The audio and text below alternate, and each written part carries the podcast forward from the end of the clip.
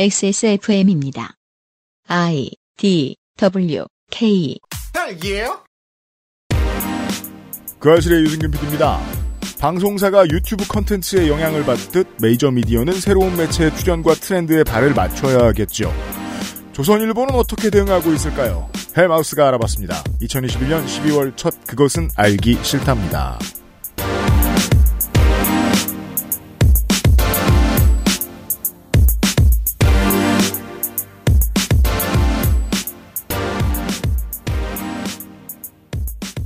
지구상의 청취자 여러분 잘 지내셨나요? 그것은 알기 싫다 440회 목요일 순서를 시작합니다. 2021년 12월 첫날 한국 시간 오후에 업데이트 됩니다. 윤세현 에디터가 앉아있고요. 네, 안녕하십니까. 윤세민입니다. 오프닝이 문장으로 상상해보니까 되게 웃기네요. 뭐가요? 그, 이것도 웹소설 제목 같네요. 뭔데요? 트렌디 해지기로 한 조선일보. 아 그렇죠.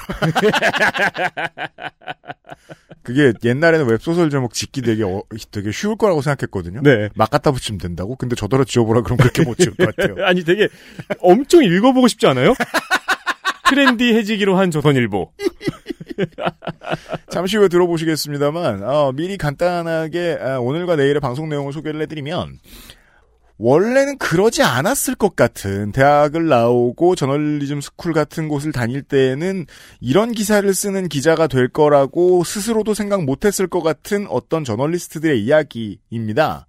쉽게 말해 사람들을 어, 분열시키고 서로를 필요 없이 미워하게 만들면서 그걸로 이득을 보는 세력에게 본의 아니게 이득을 가져다주는 그런 저널리스트가 된 사람들이죠. 그 재주를 인정받아서 조선일보에 채용도 된 사람들입니다. 그런 것도 재밌을 것 같아요. 뭐요? 방상훈이 자고 일어나니 위키트리 기자? 그런 느낌이랄까요? 네. 상관없는 남의 인터뷰를 하나 보실까요? 그때 제가 느낀 게 뭐냐면 똑같이 로스쿨을 나왔는데 왜 여자 법무관은 대위로 뽑아주고 우리 아들은 중위밖에 못 따는지 저는 그게 정말 너무 차별이고 코로나가 터져가지고 군대에 계속 잡혀있고 이런 와중에 보상할 길이 없다는 걸 그때 절실히 깨달았습니다. 젊은 남성들의 박탈감이 그래서 나오는 거구나. 아주 절실히 깨닫기는 했지요. 어떤 사람일까요? 먹고 살기 편해서 교육비를 많이 들여가지고 아들을 잘 키운 그런 엄마의 이야기일까요? 국민의힘 이수정 공동선대위원장의 라디오 인터뷰 일부입니다. 뭐랄까요? 많은 분들이 허탈해 하실 텐데, 이런 사람일 거라고 생각하고 지지하거나 응원했던 건 아닌데, 라면서 말이죠. 음.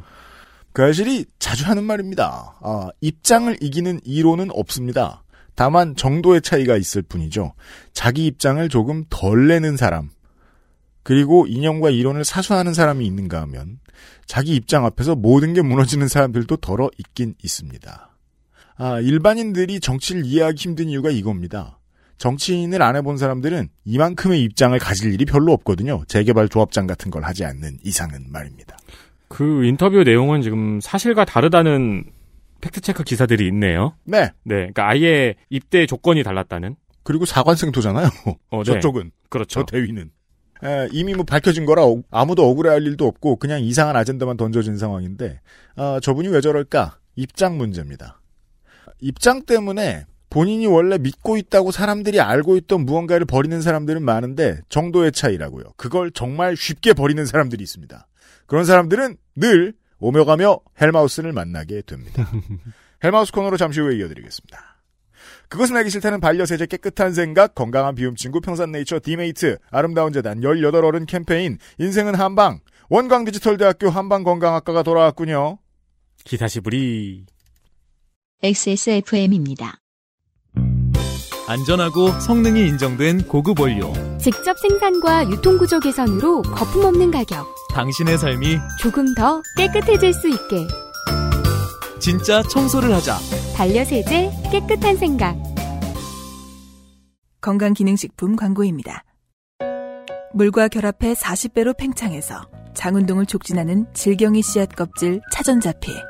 차전자피 식이섬유가 들어있는 당신의 새로운 비움 친구. 디메이트를 만나보세요. 이번만큼은 제대로 마음먹은 당신. 과식과 야식을 피할 수 있다면 가르시니아 캄보지아 추출물이 함유된 건강한 비움 친구 디메이트가 도움을 드릴 수 있습니다. 식사 조절, 운동, 수분 섭취, 그리고 비움 친구 디메이트. 평산네이처. 인생은 한방. 한의학, 기초영양학, 식품위생학, 푸드스타일링까지 최고의 교수진들이 만든 약선조리 전문가 과정. 다양한 자격증부터 창업 과정까지 오랜 경험으로 이뤄낸 완성된 커리큘럼.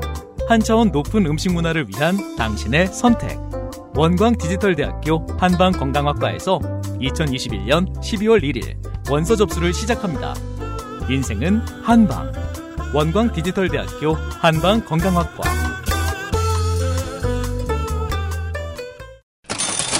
XSFM의 목소리를 담당해주시는 많은 성우 여러분들이 돌아가면서 인생은 한방을 읽고 계십니다. 어, 올해는 윤건 성우예요. 아무튼 이거는 앞으로 이제 성우분들을 저희는 계속 쓸 거잖아요. 네. 요걸로 오디션을 보셔도 되겠네요. 자 원광 디지털대학교 한방건강학과 광고가 오랜만에 돌아왔습니다. 입학철이에요. 그렇습니다. 이맘때쯤 되면 돌아오는 이유가 원서 접수 기간이라서입니다. 어제부터네요. 어제부터 원서 접수가 시작이 되어서 내년 1월 11일까지 원서 접수를 받습니다. 40일간입니다. 그렇습니다. 한방건강학과는 한약과 음식을 다스리는 약선 전문가 육성 교과 과정입니다. 자연건강학 분야 국내 최고의 교과 과정이라고 자부합니다. 요즘은 약선 음식 해가지고 식당들도 있고 그런 모양이더라고요. 점점 많이 팔리지 않을까 싶어요. 제 생각에는. 전공을 연계한 석사 과정도 준비가 되어 있습니다. 네, 요거는 말씀 못 드렸던 것 같아요 예전에. 네, 웰빙 문화 대학원의 자연 건강 학과를 운영을 하고 있는데요. 네, 이게 보통 대학생들한테 공포의 이제 말이 대학원 갈래였잖아요. 아 그렇죠. 네, 자네 대학원은 어떻게 생각하나. 네. 근데 이제 그거는 이제 현역으로 대학을 다니는 20대 초반한테만 그렇고 근데 석사 과정들이 다 50대죠? 그럼 그건 뭐 별로 문제가 되지 않을 겁니다. 그렇죠. 할 만합니다. 또 이왕 하는 거 석사까지 하는 게 좋기도 하고요. 네, 여러분이 네. 50대란 얘기는 아니고 껴보면 든든할 거란 얘기입니다. 준비가 잘 되어 있는 평생교육 코스를 찾던 분들이 이미 많이 찾고 있습니다. 공부노동자 얘기가 나와서 말인데요. 저는 이 학과의 교수님들을 만나 뵀잖아요. 네. 절대 우리가 생각하는 교수의 곤조가 없습니다. 우리가 젊은 사람들이 그, 교- 그 뭐냐, 공부노동 하고 있는 대학원에 가보면 선생님들이 어, 니들은 공부하는 게 의무다. 나한테 배우는 게 의무다라고 생각하거든요. 이런 과정의 선생님들은 이 사람들이 배우도록 하는 게 내 의무다라는 마인드예요. 음, 맞아요. 네. 네, 아주 달라요. 그렇습니다. 원광 디지털대학교 한방건강학과가 돌아왔어요. 고려해 보시기를 추천드립니다.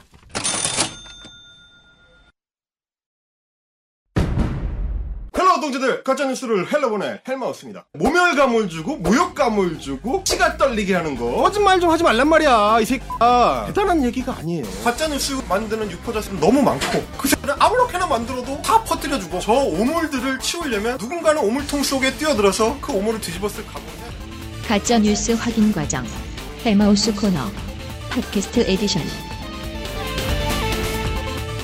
2021년 마지막 헬마우스 코너입니다. 헬마우스님이 오셨습니다. 어서 오십시오. 안녕하세요 헬마우스입니다 선물 받았어요. 저 미세스 헬마우스께서 뜨개질한 모자를 주셨는데 그 아니 매우 예쁘고 전 참 좋은데 네. 우리 요파 씨를 듣는 분들이 참고하시라고 말씀드리면 뜨개질 선물은 자기 마음에 안 들지라도 마음은 무조건 전달됩니다. 아, 그렇죠. 그러니까 사람의 말을 조심해야 되는 게 네. 음. 요파 씨에서 뜨개질 선물 부담스러워서 어떻게 받냐고 그 얘기를 한참 하셨거든요. 근데 지금 전혀 부담스럽지 않아요. 되게 기분 아, 좋아요. 네. 그 이게 인생이 이런 거예요. 마음을 주고 받으면서 살아갑니다. 음. 네. 그리고 이제 저희 그 아내가 음. 벌써 이제 전문 뜨개러가 된 지가 꽤 세월이 흘렀기 때문에 네. 이 사람들이 그러니까 이분들이 음. 그거 알아요. 상대가 상당히 부담스럽고 네. 본인이 원하는 컬러가 아니거나 음. 어 본인은 좀 피부가 민감해서 뭐 니팅한 제품이 안 맞거나 이런 분들이 있는데 네. 그런 분들이 받았을 때 굉장히 부담스러워한다는 걸 알기 때문에 음. 어 그래서 이제 뜨개러들은 어떻게 하느냐 물어보지 않고 뜹니다. 어 상대의 의도를 미리 확인하지 않아요. 아, 네. 어, 어떤 색이 좋겠니? 뭐 음. 혹은 뭐 어떤 디자인 좋겠니? 혹은 내가 이걸 준비를 하고 있는데 뭐 준비를 해보려면 이런 걸 안 해요. 네. 일단 뜬 다음에 넘겨주는 방식으로 지금 이 선물이 구성이 돼 있다. 이 모든 선물하는 사람의 특권 중에 하나예요. 세상에서 가장 기분 나쁘지 않은 권력적 우위 중에 하나입니다. 받는 사람이 무얼 받으면 적당히 좋아하고 대충 쓸지에 대해서 예상하는 권력. 네. 근데 이게 좀 권력이 센 게 예를 들어 친구 생일 선물로 화장실 방향제를 줬으면은 음, 뭐 이런 걸 사왔어라고 할 수 있는데 화장실 방향제를 담을 수 있는 주머니를 뜨개질을 해서 줬으면은 음. 네. 뭐 이런 걸 떠서라는 말을 못 하거든요. 못하죠. 네.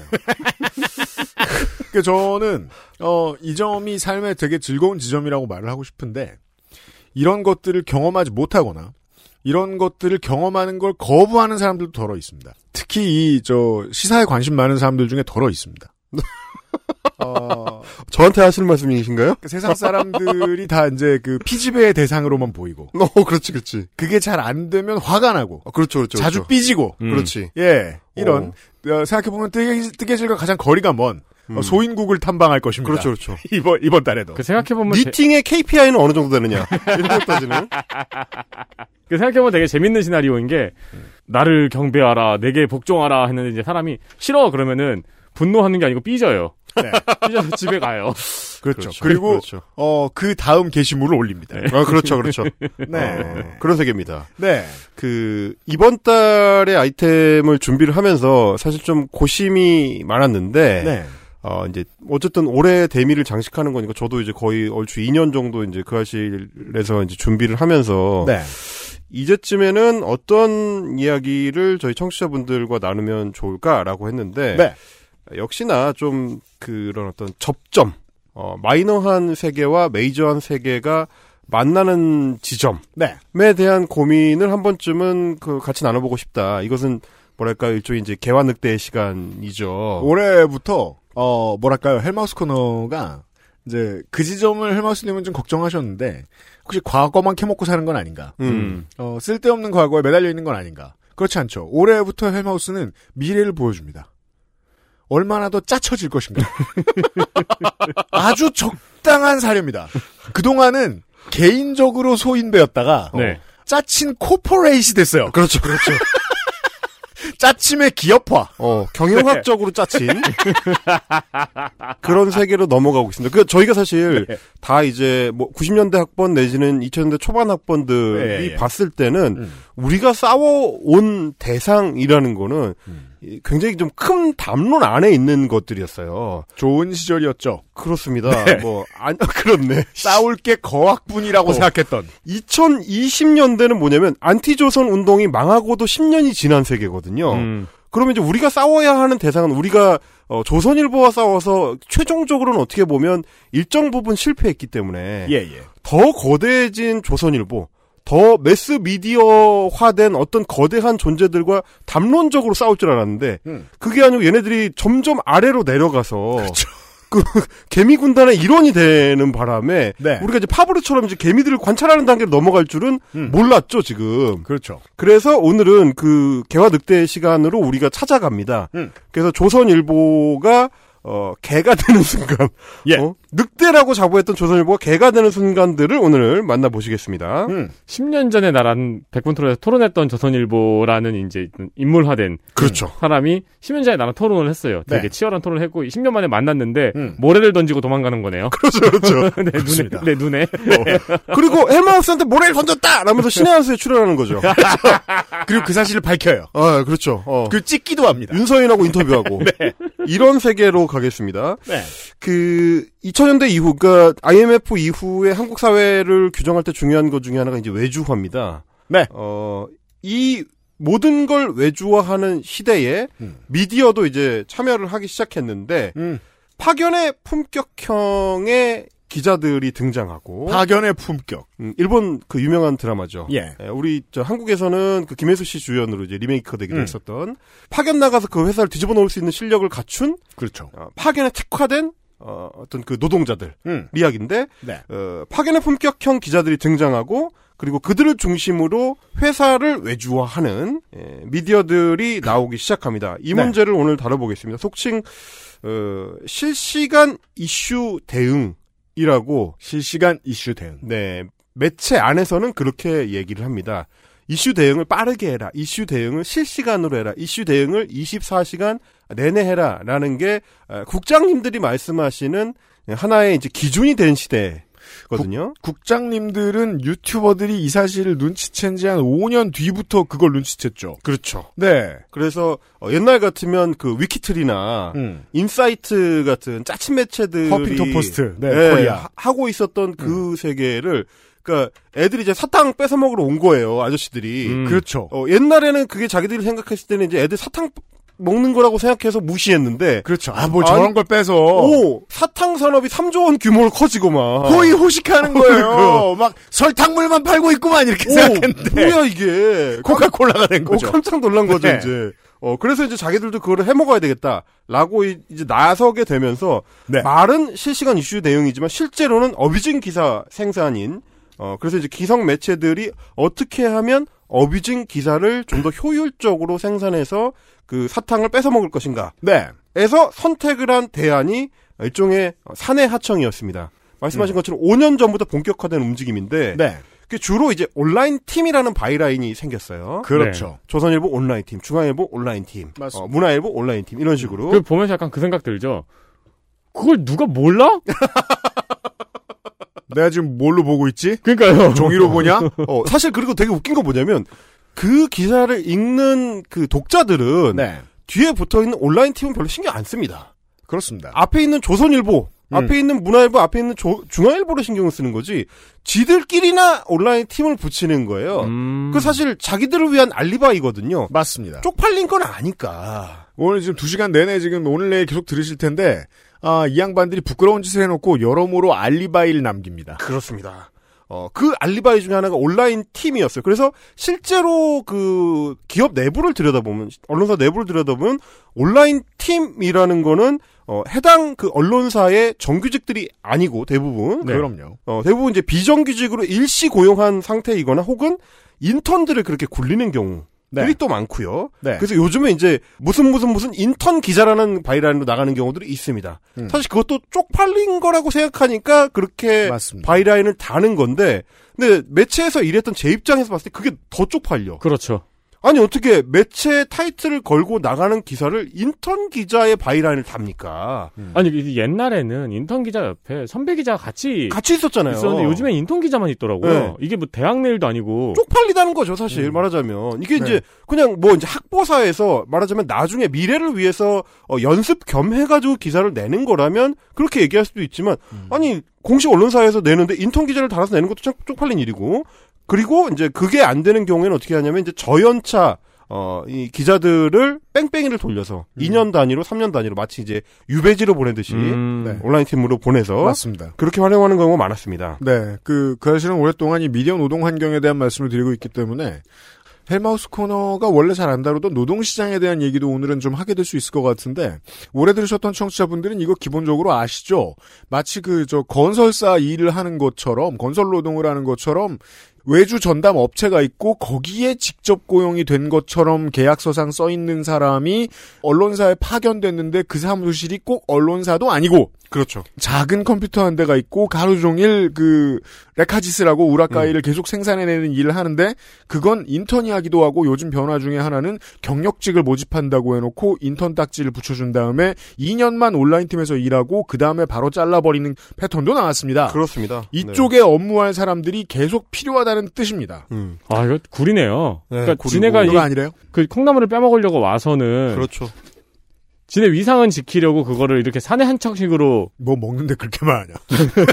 하지만 잘 이해됩니다. 어. 그러니까 어디 어디서 빼먹었는지 얘기 아니잖아요. 네, 그렇습니다. 네, 뭐 숙주 볶음에서 뭐 예. 그러니까 쪽팔린 건 알겠는데 돈은 땡겨야 되겠다. 음. 이제 이런 거고 조금 전에 우리 저 유피디님께서 말씀해 주신 것처럼 상시 고용 인원이에요. 음. 반드시 필요한 인력이 된 지가 오랜데 네. 왜 정규 직원으로 고용을 하지 않느냐는 거죠. 음. 하다못해 제대로 된 계약서라도 있으면 다행인데 안 그런 경우가 또 상당 부분이고 그렇습니다. 이런 것들을 좀 같이 봐야 될 것 같은데 다만 이제 오늘의 그 대상인 조선일보로 좁혀 보면 네. 조선일보 같은 경우는 어, 전문화된 온라인 팀을 굴렸습니다. 그 당시 음. 에 이제 그 팀 이름이 724 팀입니다. 영어식으로 표현하면 247이죠. 어, 247이죠. 24-7이죠. 그렇습니다. 일주일 내내 24시간 돌아가는 이슈 대응 팀이다. 야 정말 조선일보의 어느 국장님 대가리에서 나왔는지. 어, 너희 자식아. 어, 네. 어, 그래. 어, 724 팀. 어느 날 세븐일레븐에 들어갔다가 갑자기 생각이 난 거죠. 그러니까요. 그리고 아직까지 근데 왜 11이지 하고 있을 거예요 아마. 24시간 시키면 될 거 아니야? 그러니까. 아, 진짜 이런 식입니다. 자. 그래서 원래 724 팀이 이전에는 이제 조선닷컴이라고 이제 바이라인 달고 다니던 시절도 있었는데 맞습니다. 원래 조선일보가 온라인 대응 이슈 대응을 이제 초기부터 굉장히 적극적으로 해왔기 때문에 네. 효율적으로 잘 굴리는 걸로 유명했어요. 음. 그래서 이제 724팀 자체도 그 포털에서 특히 이제 PV, 페이지 뷰를 끌어오는 데 있어서 굉장히 좀 활약을 크게 했었던, 음. 기여를 많이 했었던 걸로, 어, 사내에서는 악명이 높았습니다. 맞습니다. 네. 요즘은 이제 그 반대쪽 매체에서 워낙에 어 많이 때렸고 그 양대 포털이 어 우리 보수만 다루는 거 아니다라는 척을 하려고 요즘은 애를 쓰거든요. 그렇죠. 그래서 그나마 덜 보이는 그래서 제 상대적으로 피해를 많이 받는 게 조선일보예요. 그래서 좀 덜 보셨다 느낄 수도 있는데 조선일보의 PB팀은 정말 잘했습니다. 그렇습니다. 네.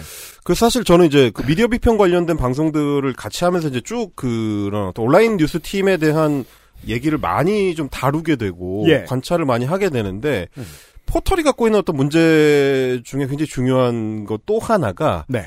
클릭해서 들어가기 전까지는 어느 매체에서 쓴 기사인지를 알 수 없는 구조라는 네. 거죠. 그렇죠. 완전히 제목만 보고 클릭이 이루어지도록 이제 만들어져 있기 때문에 다음은 100%죠. 그 확률이. 그렇습니다. 네. 어, 그러다 보니까 그러니까 메인 창에 들어와 있는 어, 눈길을 끄는 제목을 클릭해서 들어가는 구조라서 음. 이 독자가 매체를 선택할 수 없다는 거. 맞습니다. 독자가 매체를 가지고 해당 제목이 어떤 식으로 구성됐을지를 유추할 수 없다는 거. 이것도 굉장히 중요한 문제인데 이게 조선닷컴이나 이제 온라인 팀 724팀 같은 경우는 이런 부분을 굉장히 좀 잘 활용했었던 음. 어, 팀으로 유명했습니다. 네. 그런데 올해 6월에 음. 조선일보가 그나마도 네. 그나마도 어, 체면을 더 이상 음. 차리지 않겠다. 이건 뭐예요? 어, 과감하게 선언을 했습니다. 그러니까 어. 여적지 옷을 안 입고 있었는데 어, 그렇죠. 양말을 벗겠다 뭐 이런. 아니, 그동안, 그동안은 팬티를 안 입고 외출을 했는데 네. 바지는 왜 입지 싶은 거죠. 그렇죠. 어, 뭐, 그렇죠. 말씀하신 것처럼 이제 그 다 벗고 양말만 이, 신고 있었는데 네. 양말을 내가 왜 신고 있지? 필요 없음을 깨달았다. 그 문제 의식을 느꼈는지 네. 724 팀을 없애고 음. 어, 아예 어그로의 전문화를 선언을 했습니다. 혁신 경영. 혁신 경영. 네. 혁신 경영의 그 어떤 핵심은 무엇이냐? 기업 음. 분할입니다.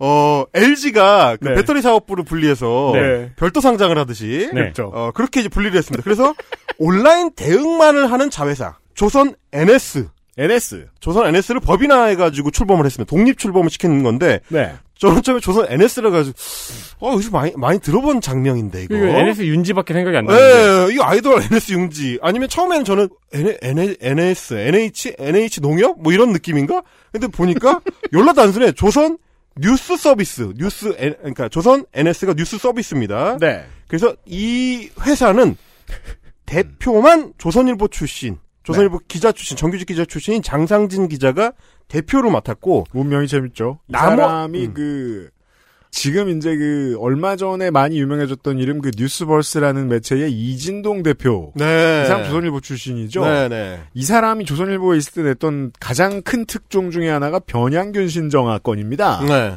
이걸 두 사람이 취재했어요. 장상진. 네. 훌륭한 어. 사람들이었던 것 같아요. 아무튼 조선일보의 중요한 사업 하나를 맡았어요. 이 사람이. 그렇습니다. 네. 그리고 장상진 대표는 이제 조선 NS를 맡은 이후에 미디어스나 미디어 오늘과 어, 원치 않는 인터뷰를 할 기회가 많은데 음. 주로 그쪽에서 이제 걸려오는 전화를 받는 거죠. 네. 그리고 이게 어떻게 된 일이냐라는 질문에 항상 음. 그렇죠. 뭐 그게 위법인가요? 라는 답변. 음. 미디어 오늘에 전화 올 때의 그 답변 패턴이 있죠. 로봇 네. 같은. 항상 패턴인데 이분이 특히 좀 두드러집니다. 네. 어. 그러니까 사례를 넣으세요. 괄호가 음. 어. 문제인가요? 라고 하면 되는 거예요. 아, 불법은 아니잖아요. 라는 식의 얘기, 답변을 굉장히 자주 하시는 걸로 저는 아주 인상적으로 보고 있습니다. 그죠. 그래서 아마 이제 장상진 기자를 조선 NS의 대표로 그 선정을 할 때 조선일보 쪽에서는 탱킹을 굉장히 중요한 어떤 어. 요소로 탱커다. 어. 아, 탱커다. 바바리안이다. 바바리안을 뽑았지 않나. 아, 저 특별한 마법은 없는데 잘 버틴다. 그렇죠. 어, 맷집이 좋다. 네. HP가 높다. 아, 그렇죠. 이런 정도로 이제 볼 수 있을 것 같습니다. 그러면서 장상진만 조선일보 정규직 출신이고 나머지 조선 NS의 인력은 다 새로 뽑았습니다. 이 회사 너무 궁금해요. 네. 정규직이 몇 명일지. 어, 오, 한 명 아닐까 싶어요. 어, 거기까지 는 확인을 못했네. 아, 근데, 네. 그 뽑아온 면면을 보면, 나름, 그 처우를 조금 그 보장해줘야 될 것 같은 분들이 있어서 이제 선수들을 만나보죠. 음, 네 선수들을 만나보면 그렇게 간단하지 않아 보이는데 그러니까 그동안 각 매체에서 맹활약을 하고 있었던 프로 선수들 아, 진짜요? 사실상 FA급에 준하는 어. 그러니까 내가 다음이나 네이버에서 랜덤하게 어떤 기사를 눌렀는데 아침에 보고 점심에 밥이 안 넘어가. 그렇습니다. 그런 선수들. 어, 그 기사들.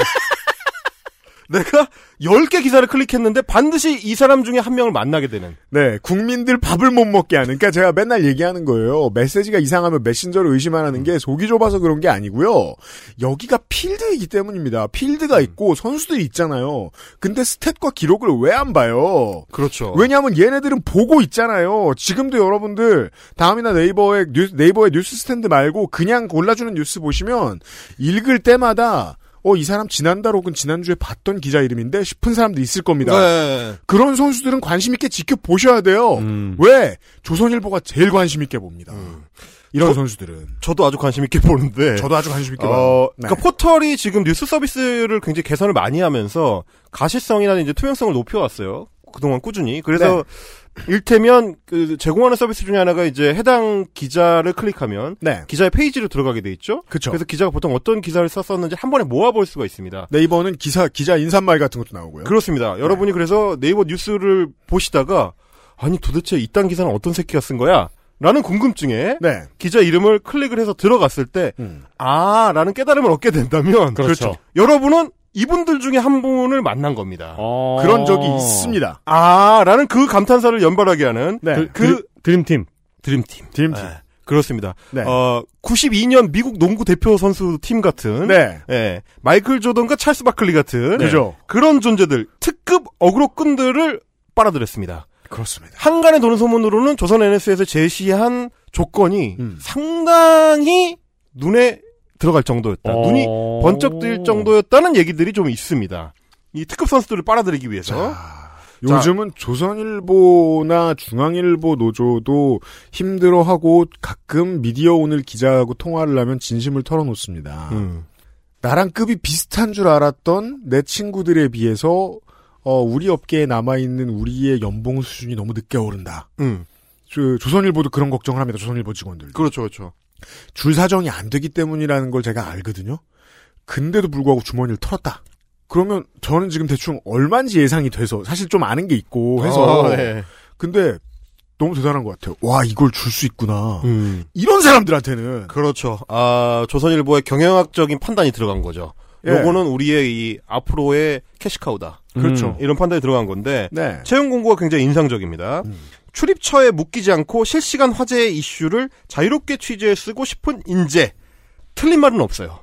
틀린 말은 없지만 하나하나 하나하나 묶어 보면 되게 이상하죠. 출입처에, 묶이지 출입처에 않고 묶이지 않고 자, 출입처가 어, 회사는 신경 쓰지 않는다. 출입처에 묶이지 않는다는 얘기는 어, 특별히 자기 전문 분야가 없다는 얘기입니다. 일단. 맞습니다. 되는 건 다 쓴다. 일단 이게 1차적인 거고. 네. 출입, 출입하지 않는다는 뜻이죠. 그렇죠.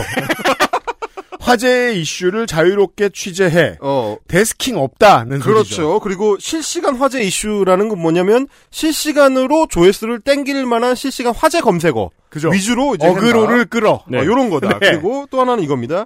가짜 뉴스가 아닌 진짜 팩트를 발굴해 쓰고 싶은 인재라고 했는데 이건 도대체 무슨 의도로 집어넣은 건지 잘 모르겠습니다. 그러니까 그렇다고 스스로를 믿을 정도로 두꺼운 철판 어, 어, 네. 이런 제한입니다. 그게 과연 작동하고 있는 건지는 잠시 후에 저희가 같이 살펴보겠습니다. 자, 네. 그래서 한 번쯤 이름을 들어본 기자들이 합류를 했습니다. 이가영 중앙일보 출신이고요. 네. 김명일 한경닷컴 출신인데 음. 제가 사실 이전에 가장 즐겨 관찰하던 분이 이제 김명일 기자. 네. 아, 이분 NS에 가서도 맹활약을 하고 계십니다. 그렇습니다. 어, 국민일보의 문지연 기자가 이쪽으로 합류를 했고 음. 그리고 오늘의 어, 주인공 중에 한 분인 네. 매일신문의 최현민 기자도 에, 합류를 했습니다. 이 사람들이 음. 합류하기 이전부터 미디어 오늘에서 굉장히 주시하고 있었어요. 누가 합류할 건지 하마평이 있다. 음. 그 마치 어 김종인 선대위에 누가 들어가는지를 그렇죠. 궁금해하듯이 이 사람 들어가나 이 사람 들어가나 하면서 굉장히 궁금해했는데 네. 어 미디어 오늘의 굉장히 관심 기자 중에 한 명이었던 음. 그 남 기자의 체얼리즘의 아, 네. 그 남 기자님은 남영도 기자. 네, 남영도 기자는 함, 합류를 안 했습니다. 네. 아, 요렇게 이제 보시면 어떤 분들이 아, 그렇죠. 합류하고 어떤 분들이 합류를 안 했는지 좀 아실 수가 있습니다. 네. 어, 그래서 이렇게 각 포털에서 한 칼 하던 어그로 장인들을 가지고 팀을 하나 꾸렸습니다. 네. 어, 97년 저 SK가 아니고 어, 저 저 어, 현대 유니콘스 같은 아, 아, 네, 죄송합니다. 아, 현대 유니콘스. 현대 유니콘스 같은 이게 뭐 올타임으로 말하면 그 저 1927년에 양키스 타선을 왜 살인 타선이라고 부르잖아요. 그렇죠, 그렇죠. Murderous Row. 어, 대단합니다. 어, 팀 타율 3할 9리 뭐 이런. 어. 다른 온라인 팀 같은 공포에 떨 만한 그렇습니다. 막강한 타격진. 네. 네, 모두가 4번 타자. 그, 그 사람들을 보면 이제 투수들이 고개를 절레절레 젓는 거죠. 그렇죠. 야, 나, 나도 나쁜 놈이지만 너무 비인간적이구만. 본질 데가 없어. 못해 어. 먹겠네. 네. 이런 수준이라서 미디어 오늘의 한 줄 평이 아주 인상적입니다. 이들은 포털 전송 기사 노출 빈도수가 월등히 많고 네. 온라인 이슈 대응에 강점을 가졌다는 특징이 있다. 이게 이제 익숙하지 않으시면 저게 기자로서의 가치를 높이 살 일이야 하고 얼굴을 찌푸리시는 분들이 있을 겁니다. 왜냐하면 저널리즘의 원칙과는 상관이 없을 뿐더러 음. 오히려 원칙에 먼 이야기이기 때문입니다. 하지만 그렇죠. 우리는 당장 재작년을 기억을 합니다. 인국공 아싸 개꿀 가짜 기사 쓴 기자 뉴스원에서 표창 받았잖아요. 그렇죠. 언론사들의 분위기는 정반대입니다. 음, 좋아해요. 노출이 된 것도 아이고 내 새끼 잘했네. 그렇죠, 그렇죠. 인데 개어그로를 끌어? 예, 예. 아니 어떻게 애초에 언론사에 조회수를 가지고 상을 주는 게 있습니까? 그래서 미래를 예측할 수 있습니다. 이 어그로꾼들, 그러니까 그 우리 저 초등학생 청취자 여러분 잘 들으세요. 여러분들이 이미 전 국민을 몇 번 낚아봤다. 여러분들이 갈 길은 보수 언론입니다. 음. 이제는 FA 취급을 받을 수도 있다는 거예요. 네. 어, 그렇죠, 음. 그렇죠. 조선 NS의 이 고용 패턴은 그런 걸 알려줍니다. 네. 대학교 어렵게 들어가가지고 저널리즘 스쿨 또 몇 년 있고 돈 다 쓰고 난 다음에 서른 돼가지고 겨우 들어가서 받는 물론 높은 초봉입니다만 그 높은 초봉의 두 배를 받을 수도 있어요. 어그로만 잘 끌면 됩니다. 그래서 하여튼 저는 이 드림팀을 보면서 음. 이제 뭐 또 한 갈래를 네. 좀 연상을 했는데 뭡니까? 어, 연예인 파파라치의 종가로 꼽히는 게 제가 지난주에 잠깐 소개해드렸죠. 음. 이 매체가 어떤 매체인지 아셔야 된다고. 스포츠 서울입니다. 네. 전통의 명가입니다. 전통의 네. 명가.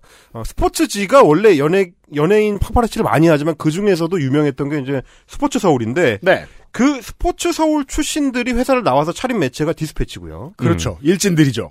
말하자면 이제 조선 NS 같은 존재입니다. 음. 독립해가지고 따로 차린 거고 음. 내부에서 일테면 그 어, 산해벤처처럼 꾸려낸 게 더 그렇죠. 팩트입니다. 그렇죠. 아, 더 팩트가 요즘 여러분께서 포털을 통해서 접하시는 어, 야, 이 정도까지 한다고 싶은 사진 기사들. 김혜경 씨 아닌 사람 김혜경 씨라고 부른 매체가 여기죠. 그게 여기입니다. 네. 그리고 제가 사실 더 팩트의 어떤 그 가능성 싹수를 미리 봐뒀다. 음, 그 노란 삭스를 미리 봤던 게 지난 6월에 윤석열 그 지금은 대선 후보지만 그 당시에는 어, 실업자, 네. 어, 전 검찰총장이 네. 출마 선언을 정치 선언을 하기 직전에 윤봉기 기념관 하기 직전에 네. 전날 일요일에 등산복 탈레탈레 입고 음. 옆에는 이제 강원도에서 그 건설 사업하는 어떤 그황 사장님의 네. 아드님을 대동을 하고 음. 윤봉기 기념관을 이제 손실을 한 적이 있어요. 네. 네. 그 저 동네 아저씨가 이제 등산 마치고 마치 그 막걸리 사 먹으러 가는 맞습니다. 음. 풍경처럼 음. 그 사진을 찍은 게 그 완전 파파라지 샷이거든요. 음. 아무도 못 찍었고 걔네만 찍었습니다. 네. 왜냐면 아무도 그걸 찍을 생각을 안 하니까 그걸 왜 찍습니까? 딱히 애초에? 찍을 필요가 그걸 없거든요. 왜 찍어요 도대체? 네. 네. 어 무슨 이게 연예인이 공연장 연예인이 공연장 미리 보러 오는 걸 또 안 찍잖아요. 네. 그것도 아니고 정치인이 내일 내가 연설할 장소를 산책하러 나왔는데 그걸 왜 찍었는지 모르겠지만 하여튼 그게 특종이 됐습니다. 음. 네. 그걸 했던 게 더 팩트고 그 행태를 보면서 제가 좀, 좀 신기해가지고 이제 업계에 좀 물어봤어요. 음. 이건 도대체 어떻게 찍은 거냐? 이 윤석열의 이걸 찍을 수 있었던 비결이 뭐냐? 처음에는 저는 윤석열 측에서 흘려줬나? 이걸 의심을 했어요. 네. 네. 누가 알겠어? 윤석열이 그날 오후에 윤봉길 기념관에 미리 방문을 해가지고 한 바퀴 돌아볼 거라는 거. 그런데 흘렸다면 이재용 빨간 자켓처럼 네. 어. 아주 많이들 찍었거나 했을 그렇죠. 거거든요. 그리고 굉장히 가깝게 굉장히 네. 좋은 샷들이 많이 나왔어야 되는데 더 팩트의 그 사진 기사는 누가 봐도 엄청 그 많은 줌을 땡긴. 줌을 엄청 뜨게 멀리서 찍었고 음. 흔들린 것들 다 쳐내고 잘 뽑힌 거 몇 개만 출연한 그 샷이에요. 네. 좋은 사진이 별로 없어. 음. 그래서 물어봤더니 그 스포츠 서울 출신의 디스패치들이 어떻게 일하는지를 아는 친구가 그 얘기를 해주더라고요. 그렇죠. 어, 얘네들의 나름의 이 본가가 갖고 있었던 노하우가 있다. 네. 연예인들을 찍을 때 이 일정표를 뭐 매니저나 혹은 뭐 코디나 이런 사람들을 통해서 이 따로 돈 주고 산대요. 아, 진짜요? 특정 연예인들의 일정표를 미리 사. 어. 그래서 뭐 일테면 한 달치 일정표 이런 걸 사가지고 언제 무슨 요일에 일정이 비어 있는지를 확인한다는 거예요. 네. 그러면 일정이 비어 있는 날에 해당 연예인의 그 숙소나 이 집 앞에 가가지고 죽친답니다. 음. 그리고 그 기자들이 잔뼈가 굵으면 어, 실장님하고 여러 가지 면에서 친해지고 그렇죠. 그 다음에 그 실장님이 계속 그 회사에 있으면 주변 매니저들한테 정보를 게다가 내주죠. 음. 그런 식으로 커리어가 커지죠. 그렇죠, 그렇죠. 제가 지지난주에 지지난주인가요? 설명드렸던 더 팩트의 개념은 그거였죠. 정치 사회면을 한 번도 안 써본 선배들이 물려줄 수 있었던 DNA는 뭘까? 음, 파파라치밖에 없다. 그렇죠. 네. 그래서 찾아간 다음에 그래서 맥락은 없는데 찍긴 어려운 사진을 만들어낼 수 있던 겁니다. 그러니까 그 열- 일정이 비는 날에 해당 연예인과 관련이 있는 다른 누군가가 그 건물에 들어간다면 특종이 나오는데 네. 그걸 찍으려면 안 들켜야 되니까 음. 1km 정도 떨어진 거리에서 와. 초망원 렌즈로 촬영을 하는데 음. 와. 거기에 투입되는 인력이 대부분 인턴 기자들 음. 그리고 네다섯 명씩을 붙인다는 거예요. 예. 어차피 인턴 기자들의 인건비가 싸니까 대량으로 그냥 투입해서 음. 걔네들 좀 지치면 다른 애들 또 바꾸고 네. 이런 식으로 마치 공장을 운영하듯이 파파라치 시- 샷을 찍어낸다는 건데 음. 그 노하우를 그대로 정치권에 대입을 한 게 더 팩트입니다. 그렇죠. 왜냐면 하 정치는 모르겠거든. 사진은 찍을 줄 알아. 그렇죠. 네. 그러니까 김혜경 씨 사진 같은 게 튀어나오는 거예요. 네. 마치 연예인을 어, 촬영한 것처럼 이제 나오는 건데 그리고 그래- 사실 이거 민주당은 혹은 캠프 내부에서 깊숙한 곳에서도 이걸 굳이 꺼내면 민망하니까 말을 안 하는 건데 음. 사실은 이런 곳들의 파파라치가 이렇게 움직인다는 걸 알고 속였다고 봐야 되는 게 맞다고 생각합니다. 저는. 그렇죠, 그렇죠. 네. 그렇죠. 네. 그래서 이게 이제 저는 당해봐라 이제- 이놈들아. 저는 이제 스캐빈저 저널리즘이라고 하는데 어, 음. 하여튼 긁어먹는 어떤 존재들인 건데 네. 그 긁어먹는 존재들이 이제 어, 정치 시사를 다루는 조선 NS로 왔을 때 어그로 끄는 실력이 어느 정도냐 이제 뭐 일단 제목만 좀 뽑아봤습니다 조선닷컴에서 뽑아볼 수 있는 게 음. 일단 이가영 기자 중앙일보 출신이죠 이가영 기자 같은 경우에 제가 인상적이었던 제목 이런 겁니다 네. 왜 이렇게 살쪘어? 회초리로 직원 엉덩이 때린 치과 의사. 점점점. 대법 성희롱. 그래서 제가 이 이걸 이제 뭐 형사 사건이죠. 형사 사건이고 네, 그렇죠. 이제 어, 성희롱 사건에 대한 대법원의 판결이 나온 내용을 다루는 건데 그러면 제일 중요한 건 그 점점점 뒤에 있는 다섯 글자 대법 성희롱이 핵심이잖아요. 그렇죠. 네. 대법이 성희롱 판결을 내렸다가 핵심인 건데 그건 이제 뒤로 짜지고 그렇죠. 어그로만 남겼죠. 제목에는. 앞에 발골을 해가지고 왜 이렇게 살쪘어가 제일 먼저 나오는 거예요. 그러니까 이게 그 본능이잖아요. 본능. 어. 제목 찍기 본능. 아 기가 막히다. 역시 야 이게 옛날에는 제가 처음에 스무 살이 될 때만 해도 이게 제주가 아니었어요. 이게 제주인 곳은 한두 군데 정도 있었던 것 같아요. 기껏해야 여기 지금 나온 스포츠 서울. 음. 그게 아니면 언론사들은 이렇게 할 필요가 없었잖아요. 네. 그렇죠 그렇죠. 그렇죠. 그래서 아주 싸구려 제주로 무슨 저 에로 영화 만드는 프로덕션에서 제목 짓는 일 이런 데나 쓰이던 제주입니다. 음. 돈도 못 받던 제주입니다. 근데 네. 지금은 조선일보에서 어, 비싼 연봉을 받습니다. 그 이 기자의 기사 제목들을 보면 정치적인 의도는 없는데 음. 제목 짓는 기술만 대단합니다. 대단합니다. 네, 어, 뭐 카피라이터네요. 다른 분들도 볼게요. 네, 김명일 기자 같은 경우는 이게 이제 그 모자이크 처리를 한 뭔지 모르겠는 사진이 이제 걸려 있습니다. 이뭐 추정하기로는 내용으로 추정하기로는 지하철에 누워 있는 어떤 사람이 난동을 부르는 것 같은데. 어떤 사람이 팔을 들고 있는 건데 네. 사진만 봤을 때는 치킨 다리가 삐져나와 있는 건가? 봉지 밖으로 다리가 나와 있는 건가? 그 지하철에 어떤 사람이 누워있어요. 어, 약간 그런 건데, 제목이 이렇습니다. 인생은 엑스스. 엑스스 어, 섹스죠, 섹스. 엑스죠, 섹스. 인생은 섹스 외친 지하철 난동 여성, 점점점. 성인 잡지 맥심서 공개 섭외. 이렇게 돼 있습니다. 그럼 플스는 아니네요, 확실히. 왜냐면 아직도 구하기가 힘드니까. 하여튼, 어쨌든 눈길 확 끄는 거는 성공을 한 거고. 네. 아, 자, 문지연 기자 같은 경우는 이런 내용입니다. 나 귀 한쪽이 안 들려. 점점점. 음. 극단 선택 간호사의 한 달 전 메시지 이렇게 되어 네. 있습니다. 제목만으로 우리는 알 수 있죠. 어, 이 사람이 그, 이 메시지를 보낸 사람이 실제로 존재한다면 그 사람 걱정해 쓴 기사는 전혀 아니다. 이게 왜 제목에 들어가냐 이거죠. 음. 사실 이거 일종의 그러니까 자칫하면 일종 의 2차 가해가 될 수도 있거든요. 네. 유가족들 입장에서 이분이 이제 그 소위 말하는 간호사들의 집단 괴롭힘, 태움의 피해자인 걸로 유가족들이 주장하고 있는 상황이고 네. 어 뭐 이제 극단적 선택으로 몰릴 수밖에 없었던 그 상황들이 있는 건데 음. 그 카카오톡 메신저의 내용을 사진으로 딱 따서 뭐 귀 한쪽이 안 들리더라고 하 이렇게 이제 하고 있는 그거를 사진으로 붙이고 제목에도 그런 식으로 이제 뽑아내는 게 과연 이게 저널리즘적으로 맞는 거냐 네. 이 방식이 이 문제를 사회화 시키는데 가장 좀 최선의 선택이냐 이제 이런 저는 물음을 던질 수밖에 없었습니다. 이제 그런 걸 봤을 때도 네.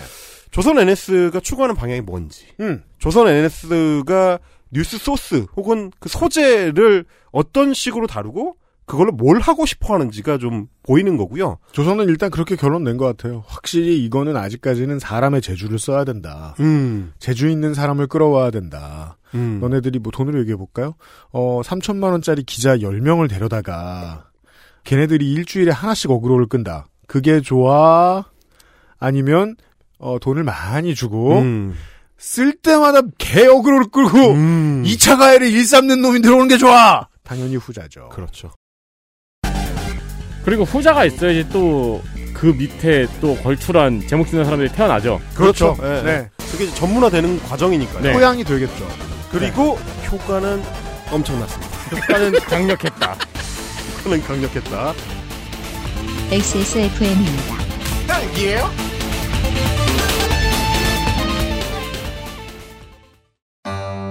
여보, 내가 제발 앉아서 해결하라 그랬지. 하루에 12번 청소할 수도 없고, 어우, 정 흘리는 사람 따로 있고, 청소하는 사람 따로 있고. 지나가던 사람이 우리 집 와서 볼일 봐요. 공중화장실인 줄 알고.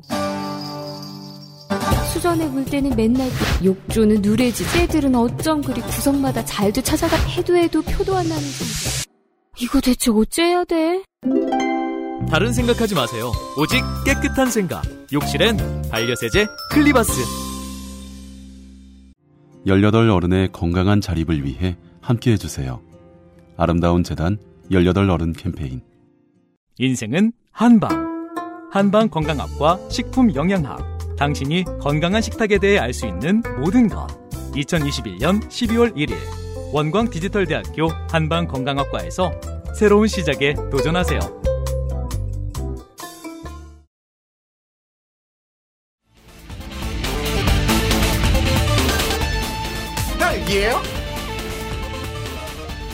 자, 조선일보 노보에서 분석을 했습니다. 조선 NS의 출범 이후에 조선닷컴에서 조선닷컴과 뭐 네이버 같은 포털 이런 데서 이제 기사의 클릭수 PV가 엄청나게 늘어났다는 건데 매주 집계되는 조선닷컴과 네이버 합산 클릭수 출범 첫 주, 그러니까 6월 말에서 7월 4일까지 어, 14.7%가 일단 출범하자마자 늘어났습니다. 네. 그리고 둘째 주에는 7월 5일부터 7월 11일까지 둘째 주에는 다시 거기서 14.1%가 늘어났습니다. 돈 쓴 거보다 많이 번 그럴- 거죠, 이러면. 그러니까 시작하자마자 일단 30% 늘어나고 시작한 거죠. 네.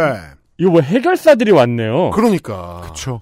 얼마나 국장님 입장에서는 얼마나 장상진 대표님 입장에서는 뿌듯하겠습니까? 와, 신나죠? 30%가 그냥 회사 분리시켜서 선수들 투입했더니 바로 한 달도 안 걸리고 2주 만에 30%가 PV가 뛴다. 음. 회사에 큰 소리 뻥뻥 칠 수 있죠. 이게 되는 겁니다. 네. 그래서 네이버 뉴스의 그 첫 화면 조선일보 이제 그 매체별 페이지가 있지 않습니까? 네. 매체별 페이지에 기사를 6개를 걸 수 있는데 음. 메인에다가 6개 중에 평균 3개, 많게는 4개에서 5개가 조선 NS의 기사로 채워지는 어마어마한 현상이 벌어지고 있다라는 겁니다. 이제는 조선도 밀어줘야죠, 더 팍팍. 잘하니까. 자, 그런데 이제 찾아보다 보면 이제 문제가 뭐냐면 이 독립법인 조선 NS가 언론사가 아니라는 겁니다.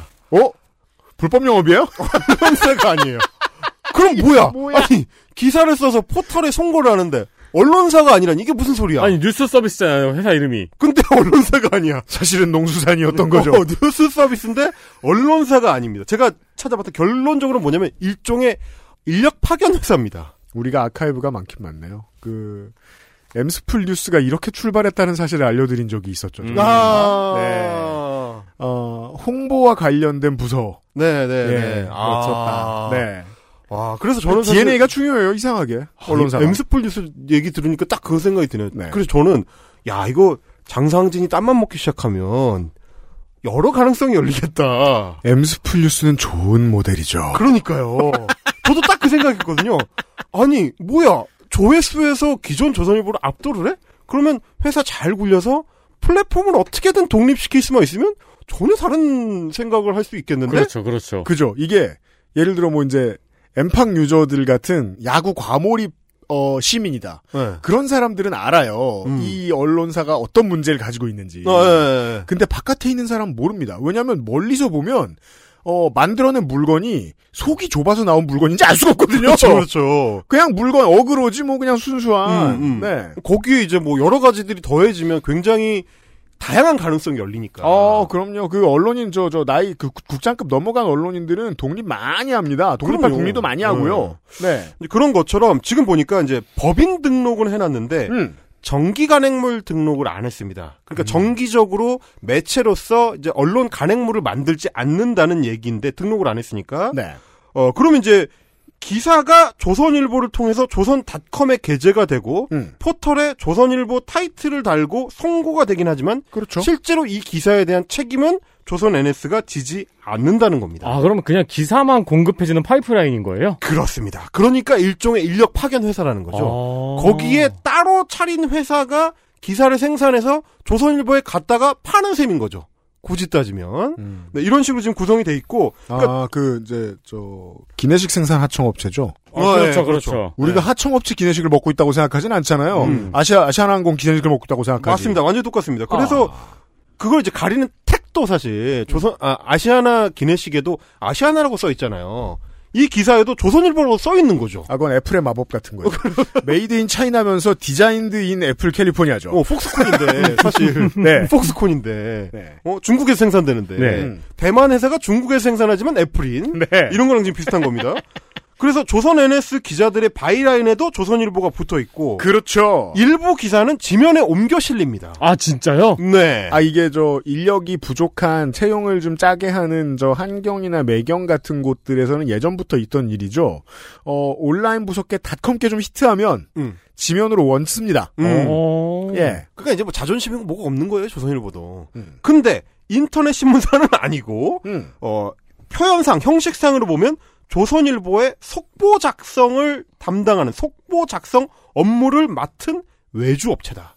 이렇게 보시면 될 것 같고요. 야, 신문사가 기사 작성을 외주를 준 거네요. 그렇죠, 그렇죠. 야, 이 예. 세목을 어떻게 정해야 될까요? 언론사도 아닌데 어, 생산하는 건 속보고. 그 내부적으로 임금 지급이 어떻게 되는지도 저는 궁금해요. 조선일보 회계팀에서 주는 건지 그죠? 어떤 식으로 아 지금 그러게요. 그렇게 돼 있는지. 그러면 안 된단 말이에요. 보통. 그러니까요. 되게 되게 궁금해요. 외주회 계산을 써야 되는데 네. 야 이런 게 어려워요. 이게 사실 그리고 이제 포털에 우회 송고하는 거 안 되거든요. 퇴출 사유 중에 하나예요. 맞습니다. 네. 아, 그래요? 예. 어. 이게 기준이 되게 강화돼가지고 2015년 이후인가 뭐 2010년대 들어와가지고 우회 송고를 하면은 걸리면 난리 나게 돼 있습니다. 음. 실제로 조선일보는 예전에 스타뉴스였나 조선일보 자회사 중에 하나로 음. 우회 송고를 하다 걸려가지고 문제가 네. 된 적이 있습니다. 근데 이거는 우회 선고를 또 안 보나 보네요? 그거는 또 뭔가 애매하게 좀 이렇게 그 바인딩을 해놓은 뭔가가 있나 봐요. 어. 아직까지는 지금 문제 삼지 못하고 있습니다. 음. 그래서 조선일보의 NS 기자들은 언론사가 아니기 때문에 청탁금지법, 김영란법에 적용 적용 대상이 대상이 안 아닙니다. 걸리네요.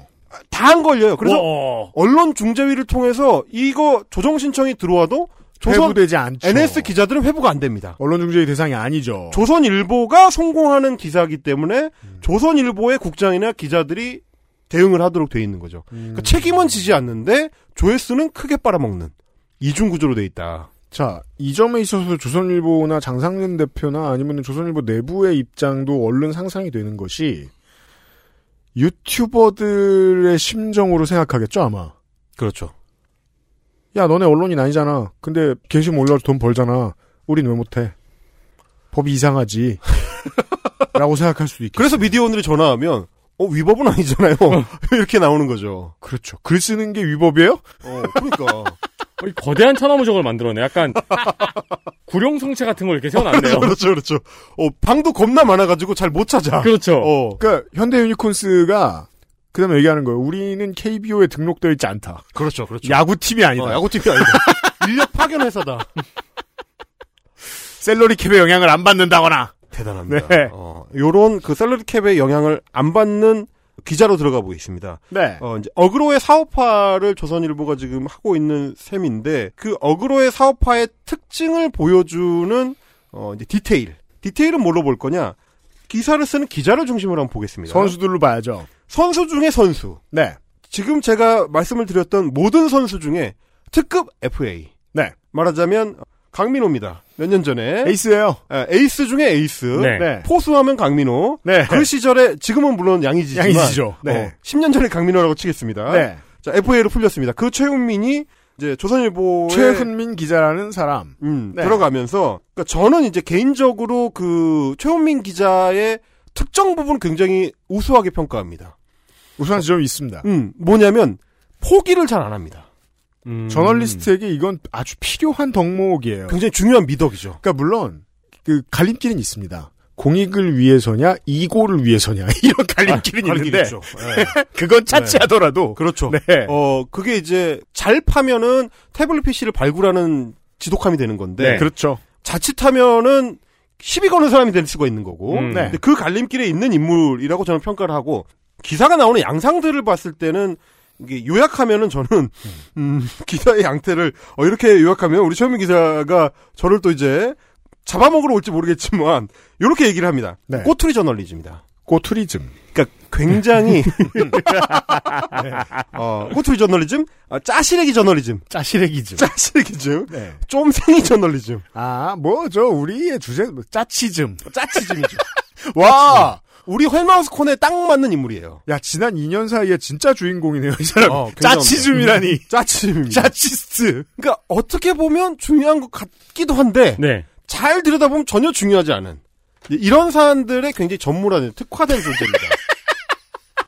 말만 들어보면 중요한 것 같은데 지나보면 안 별로 중요한. 안 중요해요. 와, 되게 잘 정리했다. 한 3주 지나잖아요. 다 까먹습니다. 그러니까 제가 몇 년 동안 고민했거든요. 이 사람의 저널리즘을 어떻게 바라보면 좋을까. 음. 와 지금 답을 얻었습니다.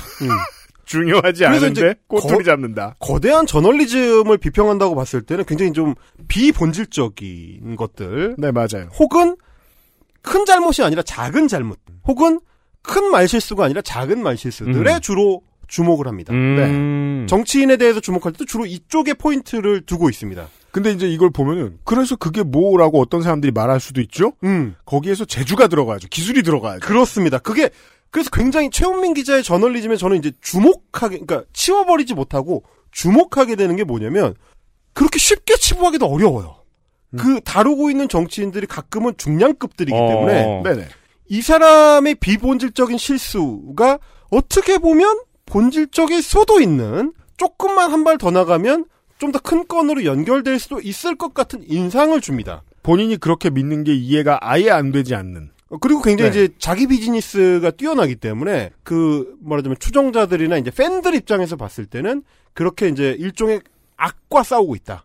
그게 거악은 아니지만 음. 악과 싸우고 있다는 인상을 주기에 충분한 캐릭터다. 어, 우리의 시간의 일관성을 확보하기 위해서 어, 강영석 변호사하고 한번 비교를 해볼까요? 네. 일단은 어, 팬들이 있어요.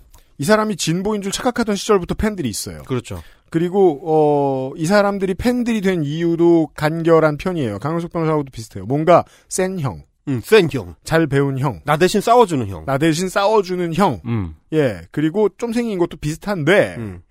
다만 작은 일이 사안의 본질인 것처럼 호도하는 말재주로 말할 것 같으면 강영석 변호사보다 한 수위입니다. 그렇죠. 제가 보기엔 그렇습니다. 음. 그래서 이제 왜냐하면 강훈석 변호사는 본인이 말하면서도 안 믿는 게 티가 나거든요. 이 사람은 다릅니다. 그 점에 있어서 프로페셔널이에요. 그 예를 하나 제가 네. 가져와 봤습니다. 음. 어, 지난 8월에 제가 최훈민 기자가 조선 NS에 합류했는지 모르던 시점에 네. 깜짝 놀랐어요. 조선닷컴에 가끔 이제 들어가 보는데 조선닷컴 모바일판의 첫 페이지에 딱 갔는데 대문짝만하게 유튜버 카광이라는 그 유튜버가 있습니다. 카광. 카광은 심지어 헬마우스 코너에서도 안 다룹니다. 짜, 왜냐면 아, 짜단절. 짜차서가 아니에요. 네. 카광은 너무 너무 심연이에요. 아, 심해 어류. 어, 그건 너무, 너무, 그, 뭐, 초롱고기 있잖아요. 그죠. 이렇게 잘 때 야광 나오는 어, 그런, 애, 그런 애들은 사실, 거기 둬야 돼요. 그렇죠. 근데 그걸 끄집어 올리는 순간 문, 어, 문제가 생깁니다. 그렇죠. 그러니까 이제 말하자면 그 심해의 압력 아래 있어야 걔네가 사이즈가 고만하지. 이걸 끌어올리면 갑자기 엄청 부풀어 올라요. 메갈로돈이 돼. 그, 네. 그, 그 뭐야, 그 저 고스트버스터즈의 그 마시멜로처럼 네네. 엄청 커지거든요. 그 압력이 달라서 그렇게 되죠. 음. 네, 차라리 그냥 거기 두는 게 나은 애들이 있습니다.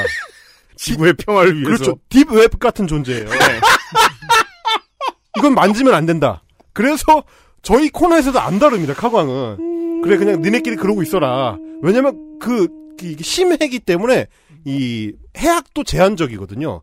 근데 제가 생각했던 그 초록 물고기가 그 걔가 갑자기 조선일보 일면에 딱 나온 거야. 네. 딱 보는 순간 이렇게 사진을 딱 보는 순간 충격을 받았죠. 아니 카광이 조선일보 일면에 그 지면 일면이나 마찬가지거든요. 조선닷컴 메인 페이지에 그럼요, 최상단 그럼요, 네네. 그럼요. 깜짝 놀랐죠. 음. 이게 뭐야? 이거 봤더니 제목을 봤더니 여장 남자의 소가 성매수 시도한 60대 점점점 음. 문 캠프 특보 이력 논란 이렇게 돼 있습니다. 이때만 해도 이걸 쓴 게 최우민 기자인지 몰랐어요. 그리고 제목만 봤을 때는 그러니까 저는 카광을 알기 때문에 사진을 보고 이거 카광이잖아라고 생각하지만 일반적인 독자들 특히 5, 60대의 조선일보 독자들 입장에서는 그냥 젊은 20대 남자애. 오, 문재인 캠프, 문재인 정권의 사람이 성매수를 시도해? 이렇게 보이는 제목인 거죠. 60대인데? 60대, 인데 그러면 말하자면 중량급의 뭔가? 정치인? 음. 이렇게 생각하거든요. 음.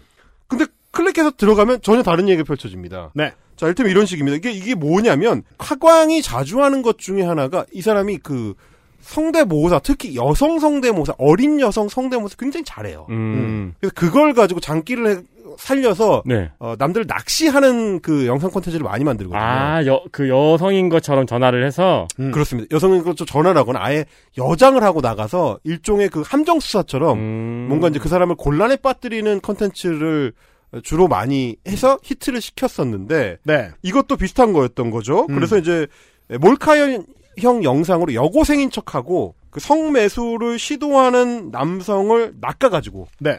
그 남성의 이제 집까지 가서 뭐 이제 계속 거부를 하다가 이 남자가 뭐 꺼져 뭐 이렇게 해가지고 이제 택시비 받아서 나오는 것까지가 영상의 내용입니다. 와, 진짜요? 음. 오, 그게 가능한가요? 굉장히 잘해요 그 연기를. 오. 그게 잘 팔리는 걸로 알고 있어요. 그 주작도 아니고요. 주작도 아닙니다. 이게 몰래 카메라 형식으로 만들기 때문에 와. 그래서 뭐 그 남자가 어디 간 사이에 이제 거실을 쫙 화면을 찍었는데 어 문재인 캠프에서 준 임명장이 있는 거죠. 어. 조직 특보 네. 뭐 이런 걸로 해가지고 임명장이 두 개가 딱 있는 걸로 히트를 만든 겁니다. 아. 제목 뽑기가 너무 좋으니까. 네. 이게 8월 말 기사였는데 어, 사람들이 이렇게까지 몰랐을 리도 없고 이렇게까지 안 퍼졌을 리도 없고 음. 아직도 얘기하고 있어야 되죠. 그렇죠. 근데 그렇지 않잖아요. 근데 이제 아시다시피 사실은 그 뭐랄까요 이 조직 특보라는 거는 대선 전국이나 이제 총선 전국 때 조직 특보라는 거는 그냥 뿌립니다. 음. 네. 이게 이제 특별한 사람이라서 그 사람을 위해서 준비한 임명장이 있는 게 아니고 음. 일종의 지지층의 외연 확장을 위해서 자주 가서 줄 잘 서는 사람한테 줍니다. 그렇습니다. 내지는 그냥 주기도 합니다. 줄을- 그냥도 줍니다. 줄 안 서도. 음. 이를테면 지난번에 이제 윤석열 어, 캠프하고 이준석 국민의힘 대표가 서로 이제 밀, 당 줄다리기를 할 때 했었던 얘기 중에 하나가 그 특보 임명장과 관련된 거였습니다. 네. 그 당시에 윤석열 캠프의 핵심 관계자 음. 윤핵관이라고 하죠 이제 윤핵관이 이준석 대표를 공격하면서 했었던 얘기 중에 하나가 아 선거라는 게 대선이라는 게 임명장 300만 장 뿌리면 된다. 음. 네. 라는 얘기를 할 때, 그 300만 장이 이 특보 임명장 300만 장을 얘기하는 겁니다. 네.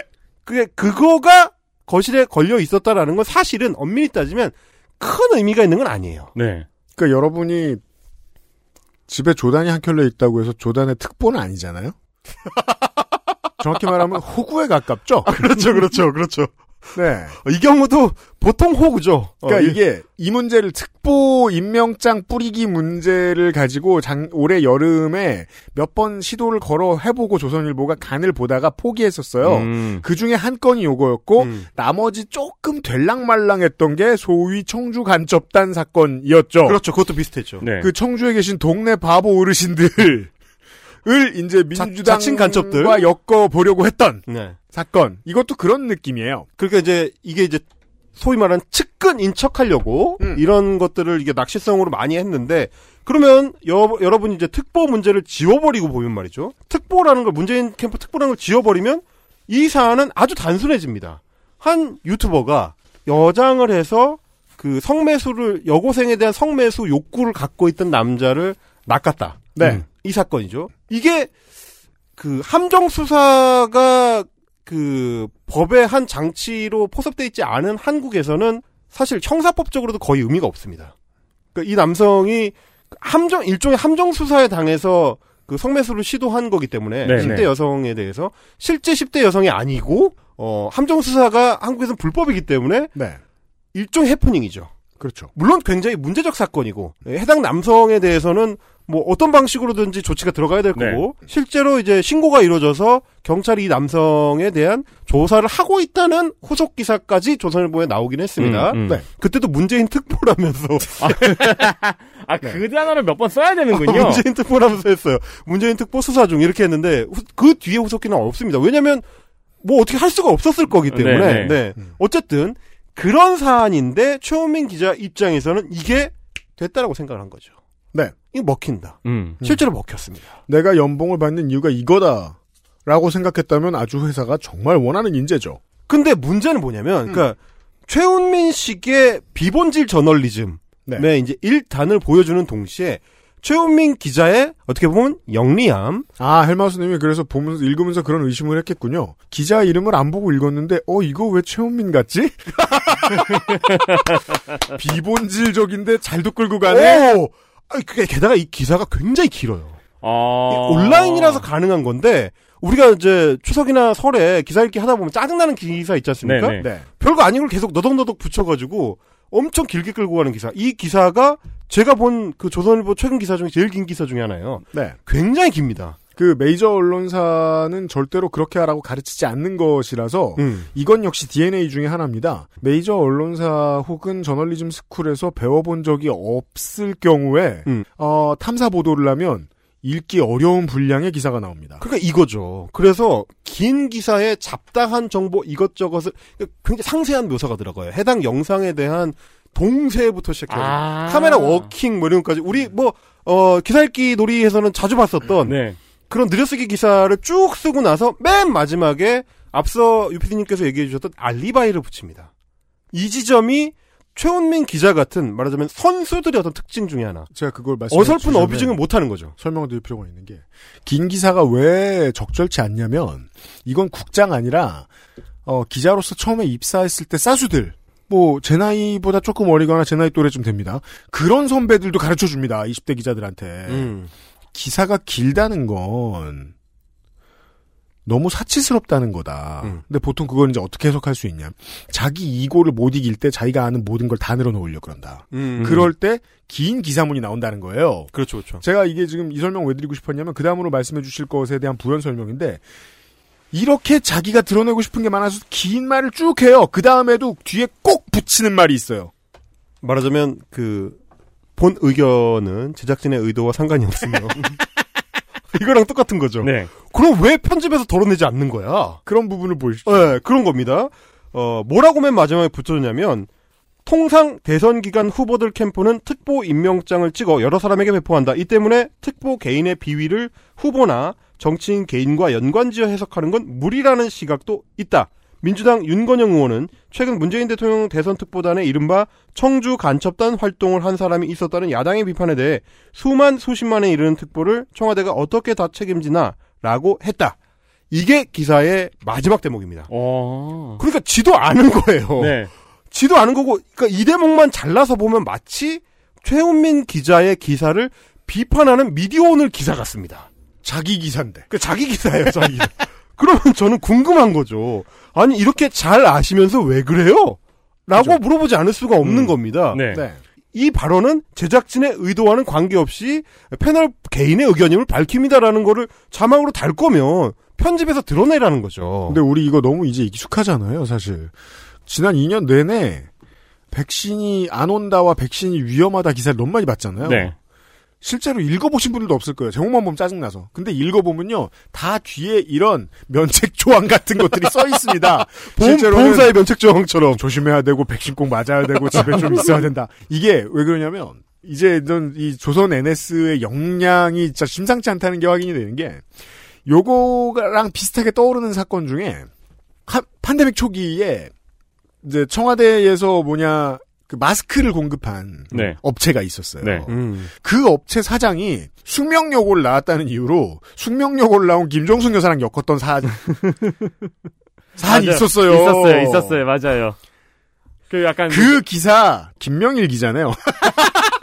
어, 아, 역량이 있네, 확실하네요. 선수들. 확실합니다. 진짜 선수들, 아, 그러니까- 진짜 선수들. 공기 중에 XSFM입니다. 헬기예요? 퇴소하는 게 엄청 큰일일 거라고 생각했거든요. 근데 너무 아무렇지 않게 집이 바뀌어 있더라고요. 제가 무슨 생각이 들었냐면, 어, 그러면 나는 이제 내 스스로 나를 찾아야 되는구나. 내가 할 수 있는 일 찾아야 되는구나. 만 18세가 되면 보육원을 나와 자립 정착금 500만 원으로 자립해야 합니다. 이렇게 보호가 종료되는 아이들은 한 해 약 2,500명. 이들은 어떻게 살아가고 있을까요? 18 어른의 건강한 자립을 위해 함께 해주세요. 아름다운 재단 18 어른 캠페인. 건강기능식품 광고입니다. 다이어트는 선택일 뿐입니다. 하지만 시도한다면 실패하긴 싫은 당신. 건강한 비움 친구, 디메이트를 고려하세요. 식사 조절, 운동, 수분 섭취, 그리고 비움 친구 디메이트. 평산네이처.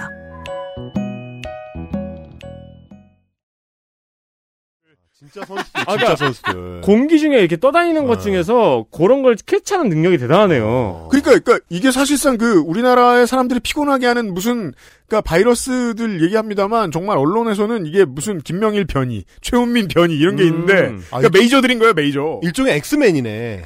자기 슈퍼파워가 있네. 잘하는 분야가 있네요. 어, 그런 거인 거고. 그러니까 저는 이제 또 하나 이제 문제를 삼고 싶었던 게 이제 카광이라는 유튜버를 발굴해서 음. 조선닷컴의 메인 페이지 상단에 올리는 실력이라는 거는 뭐 당연히 지금 쭉 말씀을 드렸지만 네. 또 하나는 그렇게 된 본질적 변화, 이 매체의 어떤 본질적 아, 변화와 네네네. 그게 중요해요. 맞닿아 있다는 거죠. 음. 원래 같으면 카광이 조선닷컴의 메인 페이지를 장식할 수가 없습니다. 아, 네. 신해어를 꺼내지 않아요. 누구라면 그렇습니다. 조선일보에 처음 입사해서 조선일보에서 저널리즘을 배운 기자라면 조선일보 기자였다. 바로 그겁니다. 왜 그러냐면 이 카광이라는 문제적 인물이 실제로 문제가 드러나서 뭐 사실상 이제 인터넷 커뮤니티에서도 일종의 볼드모트가 되던 네. 그 시점에 조선일보가 냈던 기사가 있습니다. 이 인물이 사실은 발굴이 될 때는 윽튜브보다 더하다라는 얘기를 들었었거든요. 네. 그러니까 원래는 이제 DC 인사이드에서 이제 네임드로 활동을 했었는데 그러다가 어, 문제가 되면서 발굴된 이슈들이 뭐 몸캠 피싱을 통해서 이제 돈을 뜯어냈다든지 음. 음. 뭐 리벤지 불법 촬영물을 이제 유포했었던 전력이 있다든지 네. 아, 노인 혐오 발언을 이제 코겔이라고 하죠 DC 인사이드 코미디 갤러리 이런 데서 막 막 쏟아냈었던 시절 음. 그래서 일명 코겔 광수로 불리던 시절 이런 시절의 악행이 이제 드러나서 어, 활동 중단을 선언할 때 실명까지 거론하면서 이제 기사를 썼던 게 조선일보입니다. 그 심해어 말씀해 주셨으니까 말인데 심해 막 그 3,000m, 4,000m까지 내려가서 서식하는 유저들도 있어요. 네. 도통 못된 소리만 하는 음. 이런 사람들도 가광은 피한단 말이에요. 그렇죠. 네, 네, 네. 예. 엮이기 싫어하니까. 네. 그래서 그 당시에 조선닷컴의 어뷰진 기사 제목이 뭐냐면 혼밥 만화 카광 과거 악행 책임 통감 활동 중단 선언 이렇게 해놓고 악행은 또 한자로 강조를 해주셨습니다. 조선일보한테. 조선일보니까요. 자, 이런 기사를 써놓고 얼마 되지도 않아서 이걸 다시 재발굴을 해가지고 자기네 이제 메인 페이지에 올린다는 것은 조선일보라는 혹은 조선닷컴이라는 어떤 매체의 성격이 조선일보와 만나서 그 조선 NS의 어 조선일보 아 조선일보와 조선 NS가 만나서 그리고 조선 NS의 슈퍼파워들과 만나서 어떤 변질이 일어나고 그죠. 있는 것이 아닌가 그러니까 음. 이제 이런 생각을 하게 그- 되는 겁니다. 테라포밍이죠. 그렇죠, 그렇죠, 그렇죠, 그렇죠. 생각해야 될 건 이겁니다. 조선일보 지면이 최악인 줄 알았다. 라고 생각하시면 아, 새로운 컨텐츠를 만나는 시간 네. 헬마우스 코너 내일 이 시간에 좀 더 이어가 보겠습니다. 주제만 기억하십시오. 중요하지 않은 것 같은데 우리를 끌고 들어가서 중요한 것처럼 보이게 하고 사람 속을 좁게 만들어요. 헬마우스님이었습니다. 수고하셨습니다. 감사합니다. 저희들도 내일 이 시간에 나머지 이야기를 가지고 돌아오도록 하겠습니다. 안녕히 계세요. 안녕히 계세요. XSFM입니다. I D W K 딸기예요?